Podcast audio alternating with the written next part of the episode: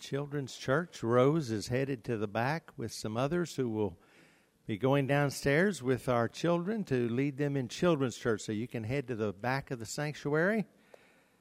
And here in the sanctuary, we're going to take a moment to pray as we prepare our hearts to look at God's Word here. Let's pray together.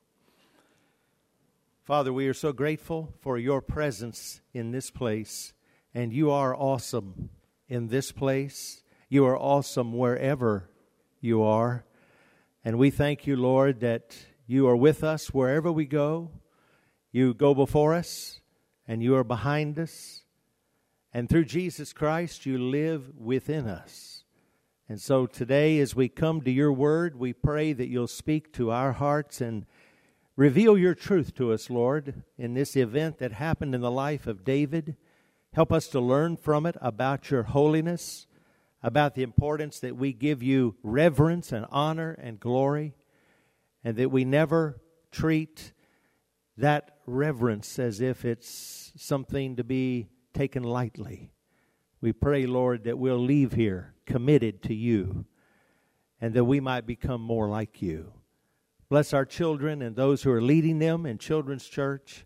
And we thank you, Lord, that the seed of your word that is planted will not return void. It will bear fruit in due time. And we thank you for what you're going to do in Jesus' name. Amen. Well, let's turn to 2 Samuel chapter 6. And for a few moments, we're going to continue looking at some events in the life of David. And this is, as so many of them are, when you read through it, your first impression is, wow, that's odd, that's different, that's unusual. And it's true, because these events generally are things that God did in his life that were dramatic. And all of them were there to prepare David to be the king that God wanted him to be. And we can learn from what David learned from God. And so in 2 Samuel chapter 6, we see an event that centers around the Ark of the Covenant. Now, before we read the passage, I want to share with you some things about the Ark of the Covenant. It was a piece of furniture, basically, wasn't it, in the Old Testament? It was a box, an oblong box that was 52 inches by 31 inches by 31 inches. Those who have taken the measurements given in the Scripture and converted it to our system, that's what they say it is. So it was not a huge thing, but it was a very important box that God gave. He commanded Moses, if you will remember, to make it as they prepared to leave Egypt. And all through the history of the people of Israel, it was so very significant. And that's because it came to be the place, God gave it as the place where his glory dwelt, his presence with the people. And so it's not that the people of Israel worshiped the ark. They did not worship the box. It was not an idol. But it was the place where God said his glory would dwell with the people. And so throughout the Old Testament, this Ark of the Covenant was so very important. The Scripture said that the Shekinah glory of God, meaning the very glory of God's presence itself, dwelt, hovered above that ark. The ark, though, of course, was actually a box. It was a real thing in the Old Testament, but it also represented something that was to come, as everything in the Old Testament did. And so the presence of God with the people, represented by that Ark of the Covenant and God dwelling there, what do you think that was ultimately representing? In just a few weeks, we're going to begin our observance of Christmas, aren't we? And one of the names for Jesus said, and his name shall be called Emmanuel, which is God with us. And so that Ark of the Covenant foreshadowed the time, the moment when God himself would come in human form, take on human flesh in the person of Jesus Christ to dwell with us.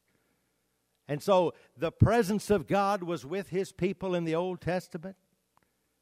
And now the presence of God has come to be with us in all of its fullness through the person of Jesus himself. Now, in that ark were three things. We're told over in Hebrews chapter 9, I believe, at verse 4, that there was Aaron's rod that budded, that was in there. And that rod represented leadership, it represented authority. And, of course, we know that all authority belongs to God himself. And so for that rod to be in that ark, it means the presence of God, the glory of God. God himself has all authority, all power, and he is our leader, and we should look to him as our ultimate leader. And, of course, Christ himself would ultimately rule and reign as the King of Kings and the Lord of Lords. And then also was a golden pot with manna. God told him to put some of the manna in that ark. And that manna, of course, represented God's provision, his resources that he provided for the people of Israel everywhere they went as they wandered in the wilderness. God kept them alive. It looked like there was no way that they would survive wandering through that wilderness. And yet God kept them alive, totally because of his own power, his providing power. And God is still the God who provides. He provides for you. He provides for me. And so in that ark, it represented the provision of God that manna was placed in there.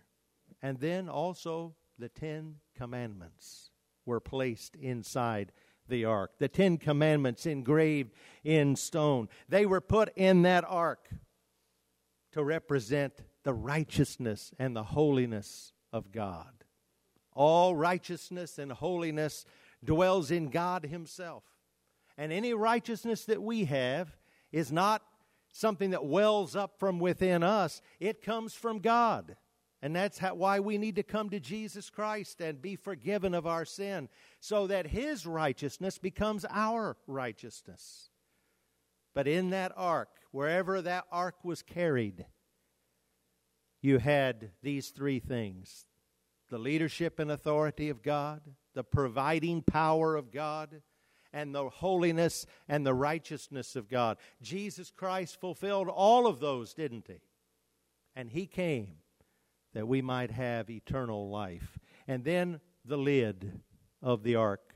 The ark had gold that was placed all around it. It was made out of acacia wood. But then the lid was solid gold, and it was called the mercy seat. And on that mercy seat were these two cherubim, one on each end of it. And the presence of God, the glory of God, dwelt there between those two cherubim.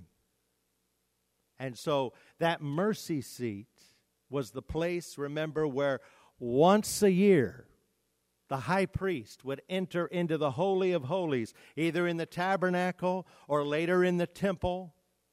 And there on that lid of the Ark of the Covenant, the mercy seat, the blood of animal sacrifices would be, of a lamb that was slain, would be placed on that ark, would be sprinkled on that ark. And that represented the cleansing, not only of the high priest, but for all the people. All of that foreshadowed the Lamb of God slain from before the foundation of the world, who went to the cross. And he once and for all paid for our sin. His blood was poured out on that mercy seat. And so you see, Jesus fulfilled everything about the Ark of the Covenant. And in a real sense, the Ark of the Covenant, which was carried into the tabernacle or the temple, it's fulfilled in that fact that Jesus now will come into your life. What does the Bible say about your body? Your body is the temple of the Holy Spirit. And God dwells within us. And when you receive Christ as your Savior, God comes into your life through the person of Jesus Christ, who indwells you, comes to live within you. And His Spirit lives within you forever. And so this Ark of the Covenant was so important to the people of Israel, but it's also important to us because of what it represented and what it foreshadowed, and that Jesus Himself fulfilled everything about it. And so now we don't have an ark that has those things in it. We have Christ Himself who has come into our life. We don't need the Ark of the Covenant today because Jesus is the one who has come into our life and gives us righteousness. He gives us His leadership. He provides all that we need. And so David, when he became king, and by 2 Samuel 6, he had become the king. Saul and Jonathan were dead. And he had now assumed the mantle, the role of king. And he was smart enough to know, he loved God enough to know that if he was going to be the king God wanted him to be, he needed the presence and the power of God to help him. And so he wanted the Ark of the Covenant to be brought to Jerusalem. And he prepared a tabernacle, a tent of meeting that it would go into. He wanted to eventually build a temple. He didn't eventually do that, but his son did, right? Solomon. But he wanted that Ark of the Covenant. He wanted the presence of God to be there with him, to strengthen him, and to lead him. And so that's where we find 2 Samuel 6 picking up. So look at that chapter, and I'm going to read the first 11 verses. Again, David gathered all the choice men of Israel, 30,000. And David arose and went with all the people who were with him from Baal Judah, which also can be, it's also the name Kiriath-Jerim is probably more commonly used, to bring up from there the Ark of God, whose name is called by the name, the Lord of hosts, who dwells between the cherubim. So they set the Ark of God on a new cart and brought it out of the house of Abinadab, which was on the hill. And Uzzah and Ahio, the sons of Abinadab, drove the new cart. And they brought it out of the house of Abinadab, which was on the hill, accompanying the Ark of God. And Ahio went before the Ark. Then David and all the house of Israel played music before the Lord on all kinds of instruments of fir wood, on harps, on stringed instruments, on tambourines, on sistrums, and on cymbals. I guess they didn't get the message that you're not supposed to have instruments in a church service, right? They did. I guess it's okay, right? Because they certainly used stringed instruments to worship the Lord. Verse 6. And when they came to Nacon's threshing floor, Uzzah put out his hand to the Ark of God and took hold of it, for the oxen stumbled. Then the anger of the Lord was aroused against Uzzah, and God struck him there for his error, and he died there by the Ark of God. And David became angry because of the Lord's outbreak against Uzzah. And he called the name of the place Perez Uzzah to this day. And that name Perez Uzzah literally means outburst against Uzzah. Verse 9, David was afraid of the Lord that day. And he said, how can the ark of the Lord come to me? So David would not move the ark of the Lord with him into the city of David. But David took it aside into the house of Obed-Edom the Gittite. The ark of the Lord remained in the house of Obed-Edom the Gittite 3 months. And the Lord blessed Obed-Edom and all his household. I told you it was going to be an unusual story. There are a lot of these in the Old Testament. But there's a lot to learn here. First, we are to show reverence to Almighty God. Reverence simply means that we honor God, that we have respect for God. You see, there's the tension between the familiarity of God. He is familiar to us. He is closer than a brother. He is the God who lives within us. He loves us with an everlasting love. He is familiar, but He is still other. He is not like us. God is holy, perfectly holy. God is almighty, all-powerful, all-knowing. And we must never forget that. The minute we begin to think of God as being just like us, we've lost a sense of reverence for God. Now, the far extreme is that God is so other and we revere Him so much that we don't love Him. We don't feel close to Him. God doesn't want that either. And so these two tensions we must always struggle with, because we want both to be close to God but always revere Him as God. And I think some of the struggle today among churches, in churches, as to how to do worship and all the things that go on is trying to bridge this gap or try to deal with this struggle between reverence for God and being close to God. Both are true. We can be close to God, familiar with God, but we must always remember that He is God and we are not. And this is what David dealt with here. He wanted to bring the Ark of the Covenant, the presence of God, to Jerusalem. The thing is, he didn't do it God's way.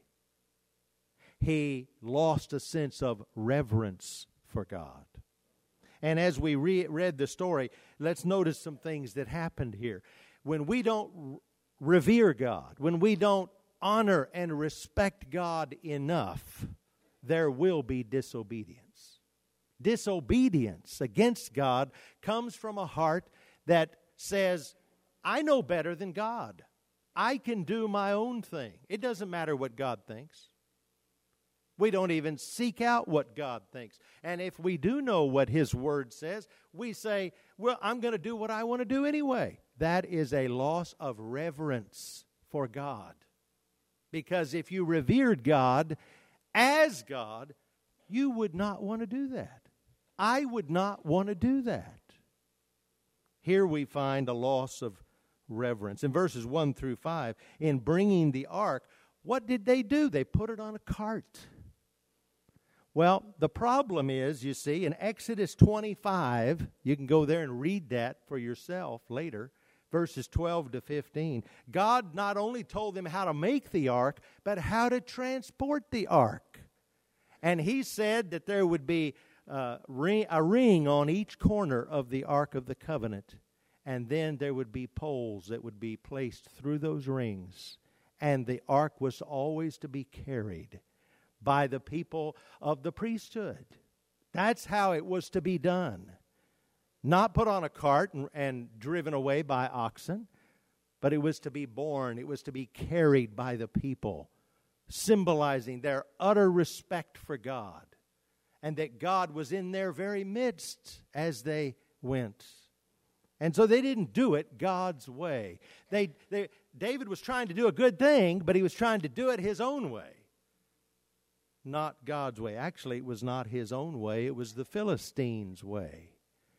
You see, we could spend a lot of time going through the history of what happened to the ark, but at one point, the ark, you know, fell into the hands of the Philistines. And the Philistines thought, wow, we've got it now. It's like the genie in the bottle. We've got this ark. We're going to use it. It's going to help us be victorious everywhere we go. But it didn't work out that way. What happened was they had disaster after disaster, calamity after calamity. And eventually, this thing was like a hot potato to them. And they decided, we've got to get rid of this thing. We don't know what to do with it. And so what did they do? They built a cart for it. And they put it on a cart. And they had some cows bear it off in the direction of a city, and they just let it go. They wanted to get rid of the ark because God was not going to bless them in their presence.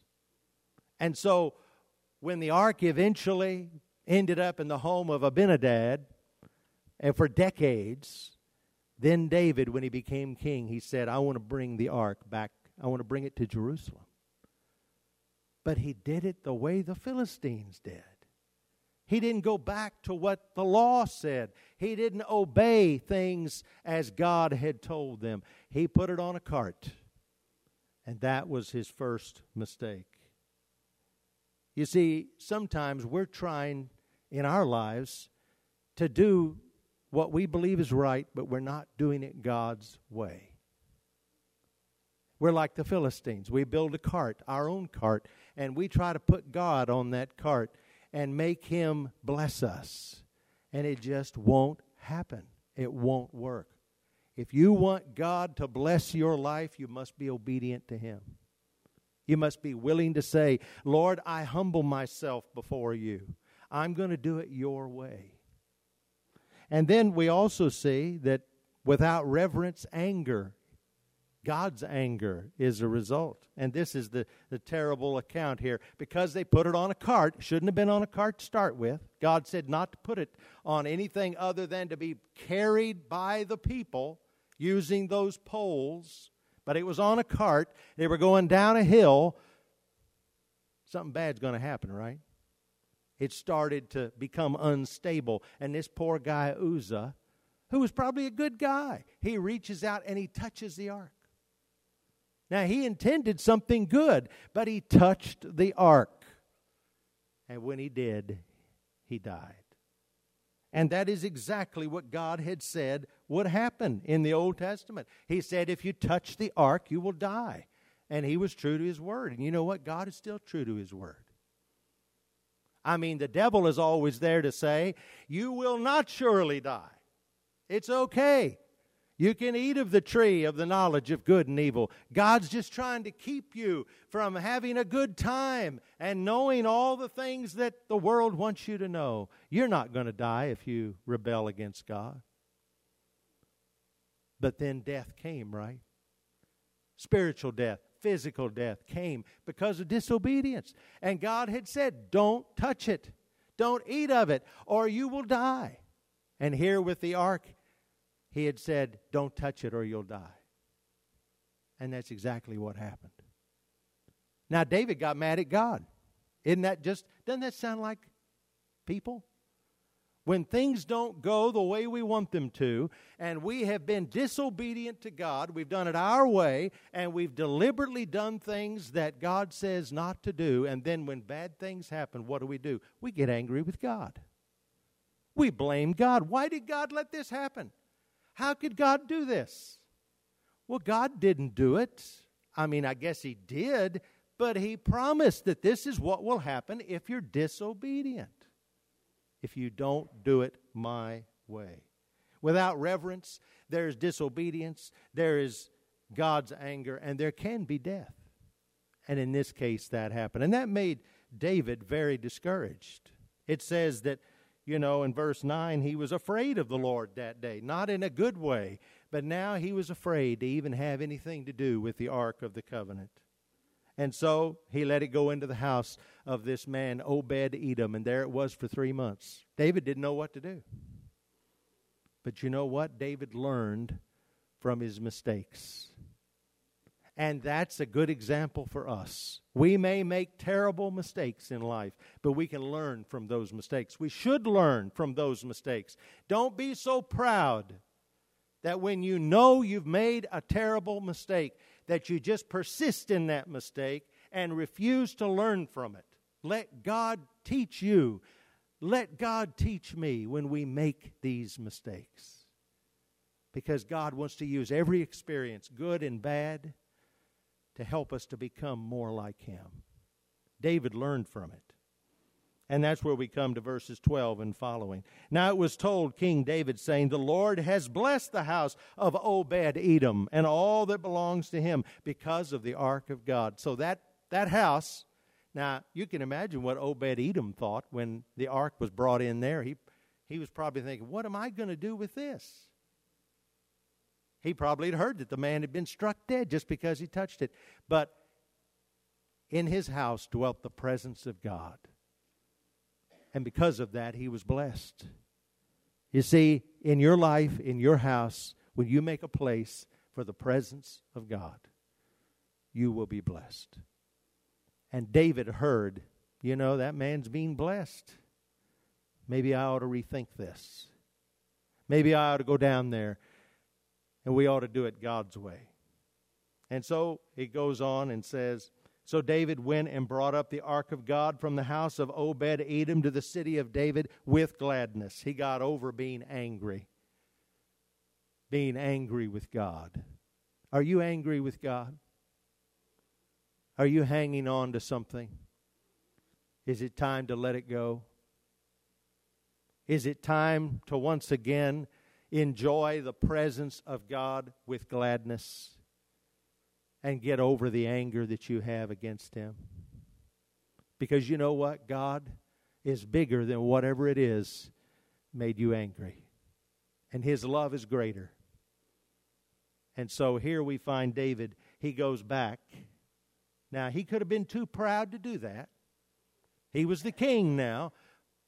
But he went down there to that house. In verse 13, and so it was when those bearing the ark of the Lord. It's not on a cart this time, is it? David learned from his mistake. He went back and he did it God's way. Now they're carrying the ark exactly the way God said it should be done. Those bearing the ark of the Lord, when they'd gone 6 paces, he sacrificed oxen and fatted sheep. And so here they were bearing the ark, and he not only was doing it now God's way, but he also was doing it with a heart of sacrifice. If you want to reclaim reverence in your life, start with obedience. Do it God's way. Listen to what He says. Don't be too proud to change whatever is not right with God in your life. Start being obedient to Him. Reverence will grow from that. That is reverence when you are obedient to God. And then a sacrificial spirit. It doesn't say how many sacrifices, but I'm sure with David it was probably a lot, because he wanted to honor God with these sacrifices. And then we find joy. An overflowing heart of joy was now there with David. Look at verses 14 and 15. Then David danced before the Lord. The word dance means to whirl about. David was ecstatic about God and the fact that His presence was on its way to Jerusalem. He danced before the Lord with all his might, and David was wearing a linen ephod. That's a garment of the priesthood. It meant that David had removed his kingly robes and was wearing the simple garment of a priest now. He was serving God. He was worshiping God, even though he was the king. So David and all the house of Israel brought up the ark of the Lord with shouting and with the sound of the trumpet. And so they did it with great joy, because now they were bringing the ark of the testimony, the ark of the covenant, where the presence of God dwelt. They were bringing it into the city of Jerusalem. And they did it with a heart of worship and blessing. They continued to worship. And then David took and he gave gifts to people. And so all of these things are a part of reverence: obedience, joy, worship, blessing. And when we're willing to give ourselves to these things, then we will develop a heart of real reverence for God. Reverence will be given to God when we're willing to do it His way. But then there's a final part of the story, verses 20 and following, because this is also true about reverence. When you begin to give reverence to God, you can expect resistance. Not from God, but from others. Resistance from the evil one. Resistance from other people. Reverence always results in resistance. There are people whose whole purpose in life is to resist. Resist God. Resist anything that is good. And little did David know that this resistance would be centered in his own home. His own wife. Look at verse 20. Verse 20. Then David returned to bless his household. He brought the presence of God to Jerusalem. He was excited. He was filled with joy. He was overflowing because he had had this opportunity to honor God and to worship Him. And then he went to his home. It says, and Michal, the daughter of Saul, came out to meet David and said, how glorious was the king of Israel today, uncovering himself today in the eyes of the maids of his servants, as one of the base fellows shamelessly uncovers himself. She wasn't excited, was she? Right there in his own home. Now, this does not mean that David did anything that was untoward or that was filthy. That's not what this means. What it means is she was embarrassed that he had taken off his kingly robes and was wearing the simple garment of a priest. He had just debased himself in her mind. He was the king of Israel. He shouldn't have been acting like that. He shouldn't have lowered himself. He shouldn't have humbled himself. And that's what she was saying to him. She also obviously resented his love for God. She resented the time that he spent. She resented the affection that he was showing to God Himself and the humility before Him.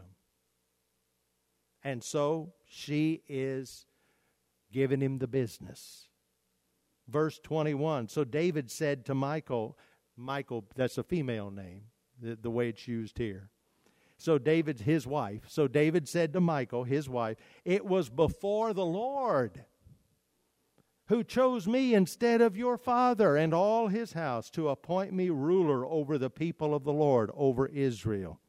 Therefore I will play music before the Lord, and I will be even more undignified than this, and will be humble in my own sight. But as for the maidservants of whom you have spoken, by them I will be held in honor. Do you notice that? By them, not you, not my own wife. You don't hold me in honor. The maidservants will hold me in honor because I was worshiping the Lord, but you don't. This is an important lesson.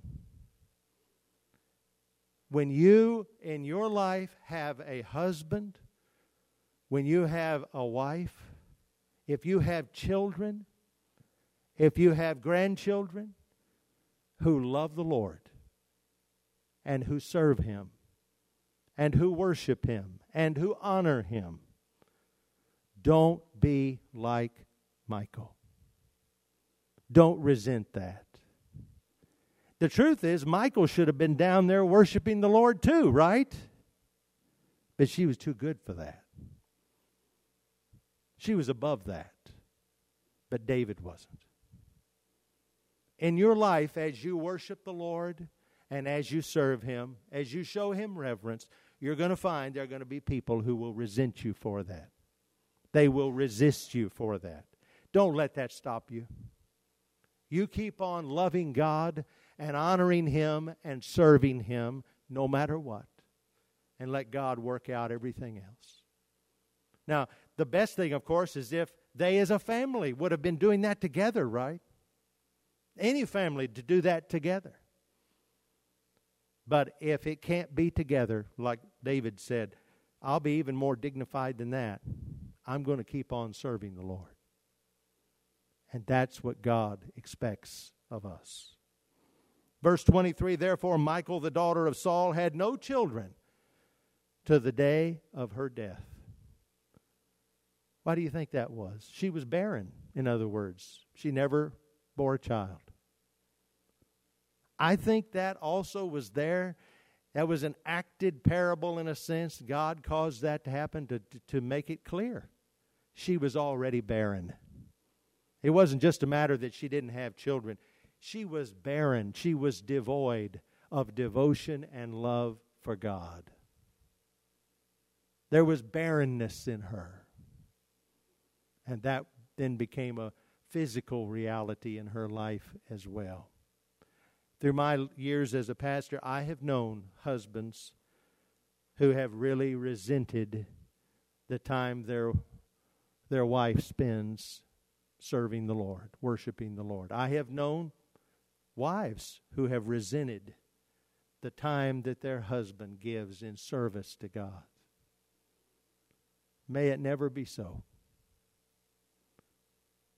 Don't resist when somebody loves God. Encourage it. Join with them.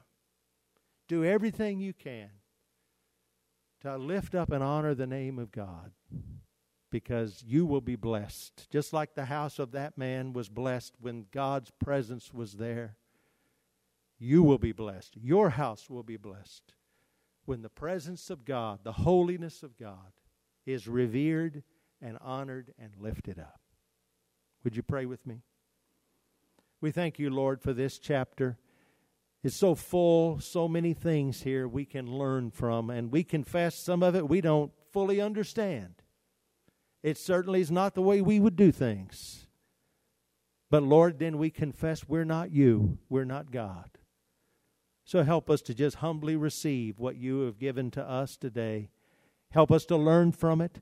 And then in our lives, Lord, help us to learn the way that David learned. There may be a lot of mistakes that we've made. Help us to learn from them, Lord, to not keep doing the same thing over and over again, but instead to do it your way, to let you lead us, and to allow you to bless us as you want to. If there are decisions we need to make now in these moments of invitation, we pray that you'll help us to be obedient to you. And Lord, there may be commitments we need to make to you today, to ask Jesus to come into our life, to receive his love and forgiveness. Help us to be willing to say, Lord, I need you.